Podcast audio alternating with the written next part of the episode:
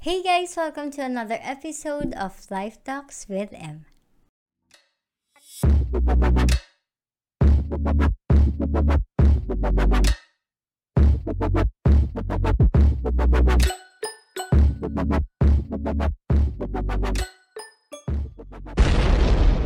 So this is the last part ng trilogy and this topic is going to be about the art of bouncing back. So ano nga ba yung ibig sabihin ng bouncing back? Well, bouncing back is like moving forward or moving on but this time with motivation. Meron ka ng yung fire, yung meron ka ng excitement, meron ka ng happiness or yung um, feeling na hindi ka na maging katulad ng dati. This time, meron ka ng revenge sa inner self mo na gugustuhin mo nang gumawa or mag-move forward ng para sa sarili mo na hindi na para sa ibang tao. And this time, mas motivated ka na to strive harder and reward yourself. In this time of bouncing back, you will really feel the hope, the restoration, the salvation, the grace from the Lord, and of course, yung strengthen na yung faith mo na mas may tiwala ka na sa kung sinong nag-create sa'yo, mas may tiwala ka na sa sarili mo. Kasi napagdaan na mo na yung waiting season, yung planting season, kaya this time, mas may urge ka na, mas may motivation ka na to move forward.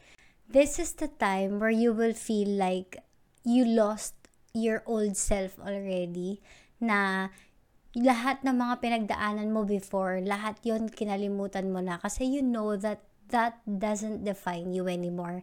And yung experiences mo noon na nagpa-shape talaga ng sarili mo, you'll use that as a motivation to move forward. And dun mo may isip na ah kaya ko pala yun pinagdaanan. Kaya ko pala yun dapat pagdaanan kasi hindi ako magiging ganito.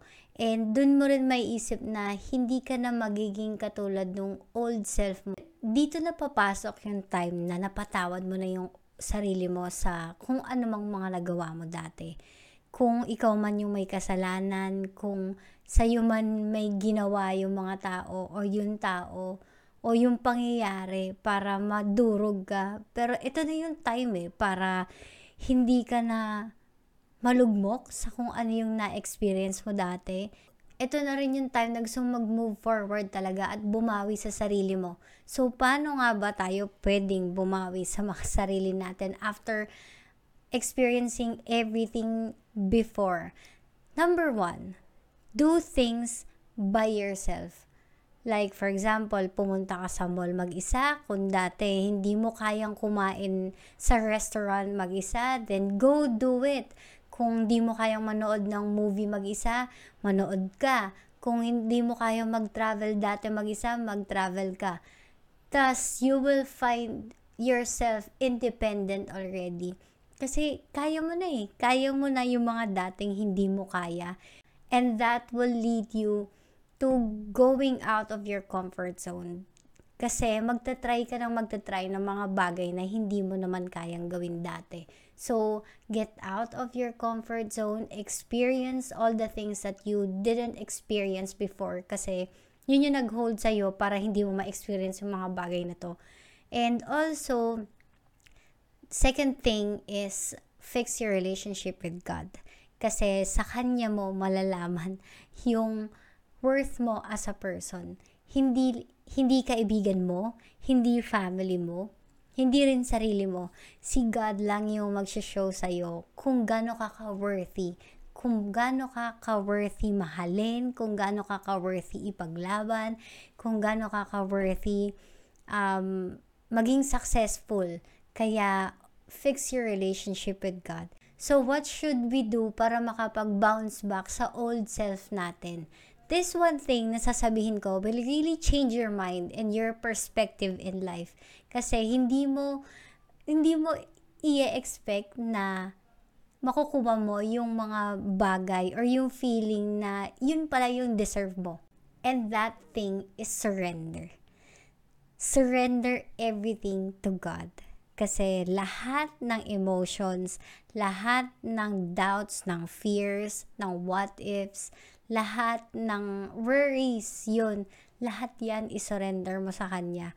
Yan yung, yan yung magiging motivation mo eh, para mag-move forward. Kasi, ang sarap sa feeling, mag-surrender. Ang sarap sa feeling na parang kang gagaan ng 10 pounds, ganun. Parang ganun feels. Kasi, kaya niyang tanggalin yan, kaya kanyang i-heal in just one snap. Surrendering means having faith. Surrendering means having trust faith and believe kay Lord na He has a better plan for you.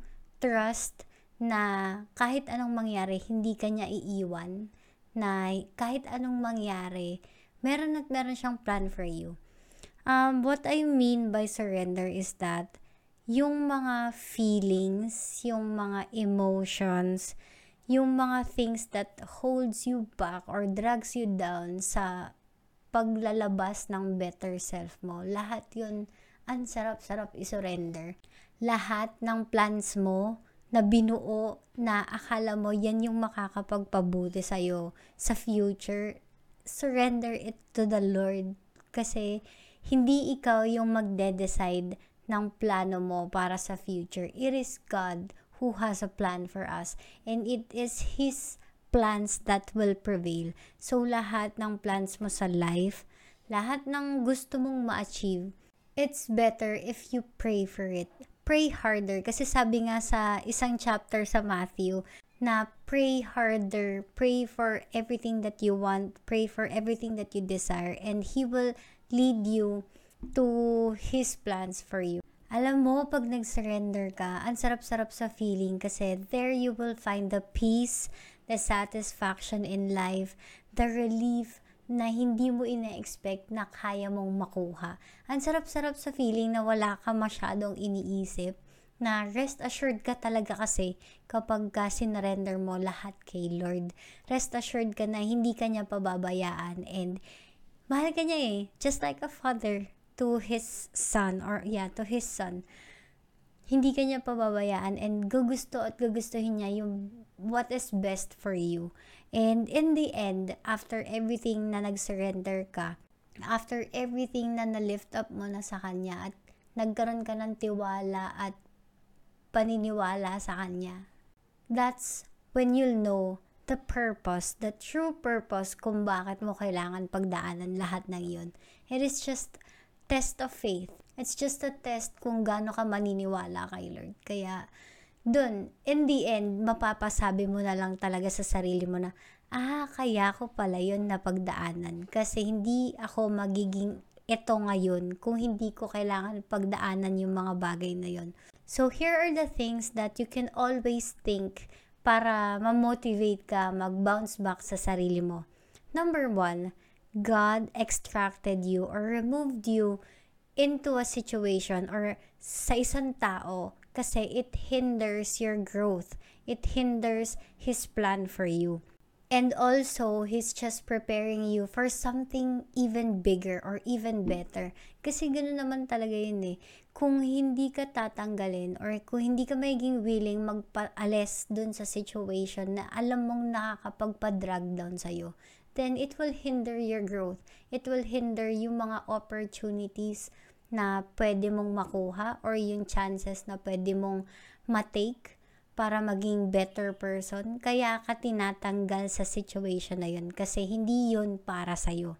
Number two, forgive yourself and start a new life. Kasi kapag ka nag-surrender ka, parang ganun na rin yun eh. Para kang binuhay ulit or para kang nagkaroon ng second life.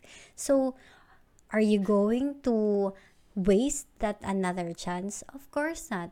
So this time, forgive yourself and don't look back pagka nag-decide ka lang mag-bounce back kasi that will drag you down again to the old you or to the to your old self. Kaya Huwag mong sayangin yung another life or another chance, another opportunities, another learnings na binigay sa'yo ni Lord. Instead, be wise. And third, sabi ko nga kanina, do not look back when that chance is already given to you. Kasi, hindi lahat nabibigyan ng opportunities, hindi lahat nabibigyan ng chances. Kaya collect, collect, collect ng blessings galing kay Lord. And don't forget to thank Him even to the little or pinakamaliit na blessing na ibibigay niya sa'yo kasi hindi lahat nabibigyan ng opportunity na ganyan. And before I end this podcast, gusto kong iwan sa inyo yung verse na to.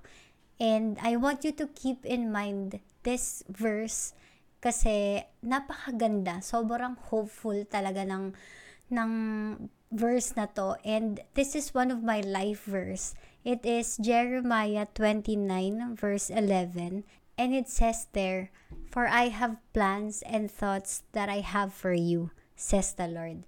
Plans for peace and well-being and not disaster. To give you a future and a hope. Grabe, sobrang sarap talagang basa-basahin ng verse na yun kasi parang it gives you hope eh na hindi hindi kanya pababayaan and hindi niya iaalaw na magkaroon ka ng challenge na alam niyang hindi mo kaya. Kaya reading this verse, it makes us feel na wag kang mag-alala kasi He always wants what's best for you. He always gives us what is best for us. And rest assured na hindi ka niya pababayaan na He won't give you a challenge na ikasasama mo. Thus, it will help you be equipped sa plans niya for you. Ganun naman ang challenges eh. It, it makes us stronger. Lastly, this verse makes us feel like, yes, we have plans for ourselves, for our future. Pero in the end, yung plan pa rin ni Lord yung magpe-prevail hindi ko sinasabi na walang bearing yung plans natin in the future. But we can always have our own plans. But pray for it and ask for guidance. Kung yun ba talaga yung plano ni Lord for you. Or kung yun yung magdadala sa iyo sa plan ni Lord in the future. Kasi yung buhay mo, hindi ka pa pinapanganak. Meron ng plano si Lord for you hanggang sa end ng life mo. Kaya if ever na may gusto kang plano para sa sarili mo, you pray for it, you ask for God's guidance kasi baka mamaya hindi naman pala yun yung plan niya for you. And yung plan ni Lord for us is the best. Kaya nga kailangan lang talaga nating maniwala at magtiwala. In the end naman, yung plan pa rin naman ni Lord yung magpe-prevail. So, all we have to do is to pray and ask for His guidance para mapunta tayo sa plans niya na better pa sa lahat na better. Anyways, that's it for this episode. And kung meron kayo natutunan, don't forget to share this podcast para makabless pa tayo ng maraming tao. Thank you, thank you guys for listening and for tuning in into this podcast. I'll see you on my next one. Bye!